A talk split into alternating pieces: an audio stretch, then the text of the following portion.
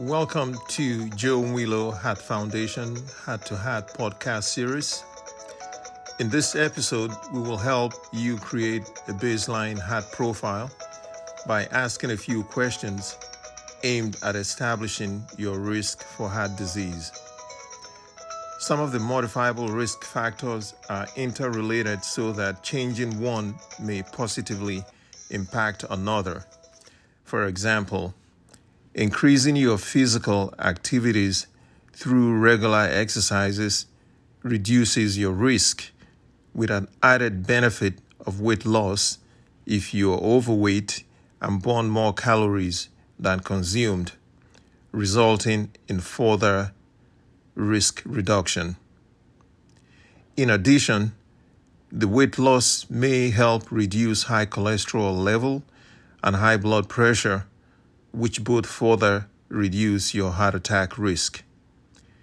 Therefore, simply initiating a routine exercise regimen can result in a chain reaction or cascade effect, which all acting synergistically reduces your risk profile. So, I need you to get a pen and paper ready to answer the following 6 questions to establish your baseline heart profile. Please choose the category that best describes your present situation.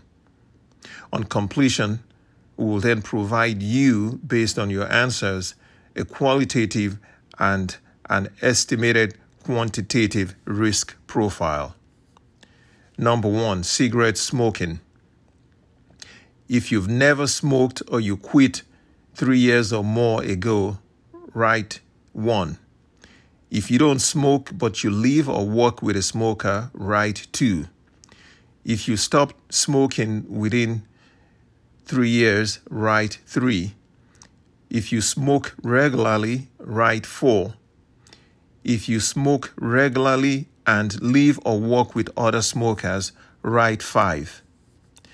Number 2, high blood pressure. If your systolic pressure, which is the upper number, is less than 120, write 1. If it's 120 to 139, write 2. If you don't know, write 3.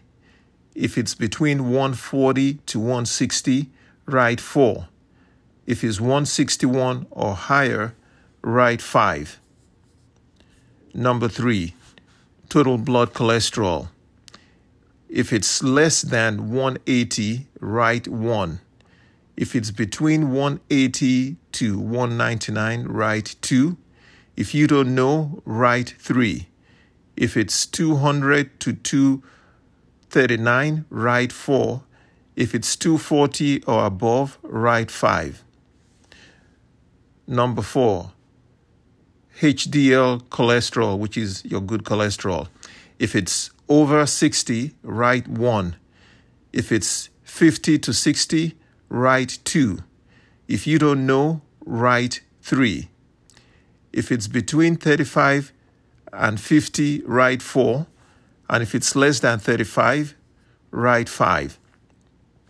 Your physical activity quotient. Category 1, if you're highly active, and for example, your job requires hard physical labor at least 4 hours a day, or you engage in vigorous activities such as jogging, cycling 3 to 4 times a week for at least 45 to 60 minutes.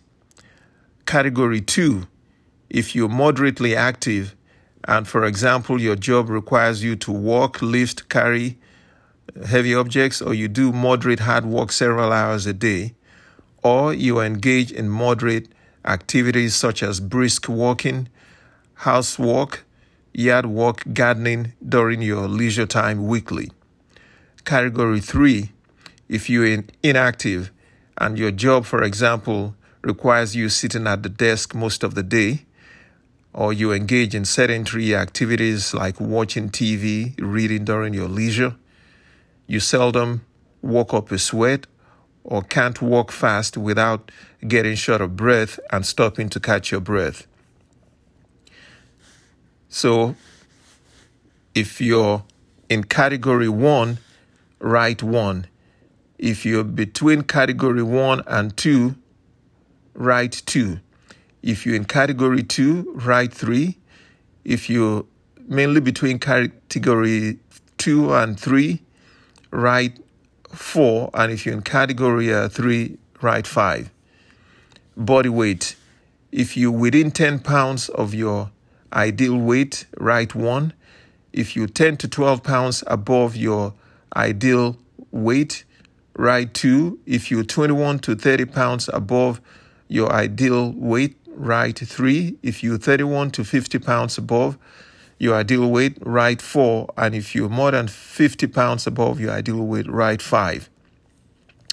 Now computing your heart owner's profile. In answering these 6 questions, if you answered mostly 1 and 2, your risk is low for heart attack. If you answered mostly 3 or some of each, you have a moderate risk. And if you answered mostly 4 and 5, you have a high risk for a heart attack. A landmark paper published in 1961, the Framingham Study, which enrolled residents from Framingham, Massachusetts, between 1948 and 1950, and then followed them for years, unequivocally established the relationship between blood cholesterol levels and lifetime risk for coronary heart disease. It also established that cholesterol buildup is present in the coronary arteries many years prior to the development of symptoms, therefore emphasizing the need to begin primary prevention even before the onset of symptoms or a heart attack. Lifetime risk of coronary heart disease by cholesterol levels are as follows. At age 40, your 10-year risk for heart disease with a cholesterol less than 200 for men is 3%, for women 1%. Cholesterol level between 200 to 239 for men 5% and for women 2%. And for level 240 and above, 12% for men and 5% for women.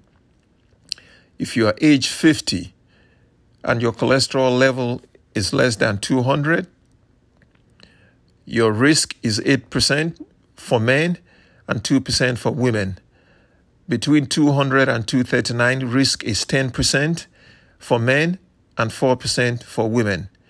And if it's 240 and above, it's 15% for men and 8% for women. If you're age 60, your 10-year risk, if your cholesterol level is less than 200, for men 16%, for women 5%. Between 200 and 239, 15% for men and 8% for women. And above 240, 21% for men and 11% for women. If you're age 70, your 10-year risk with a cholesterol level less than 200 is 18% for men and 5% for women. Between 200 and 239, the risk for men is 22% and for women 7%. And for level 240 and above, for men 28% risk and for women 13%. If you're age 80, your 10-year risk, if it's less than 200 for men, is 14%, for women also 14%. Between 200 to 239, for men 23% and for women 16%. And 240 and above, for men 29% and for women 17%. From the above, you can see that the risk is lower for women at every age bracket and cholesterol level, with men having at least 2 to 3 times the odds for coronary heart disease compared to women.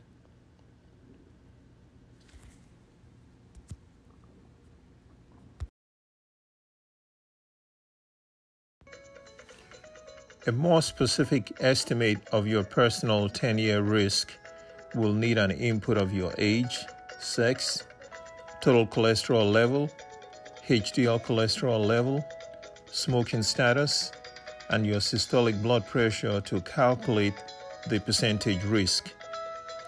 In our next podcast series, we will discuss in more details risk factors modification. For questions or more information, please email us at info@joemieloheartfoundation.org. Thank you for listening.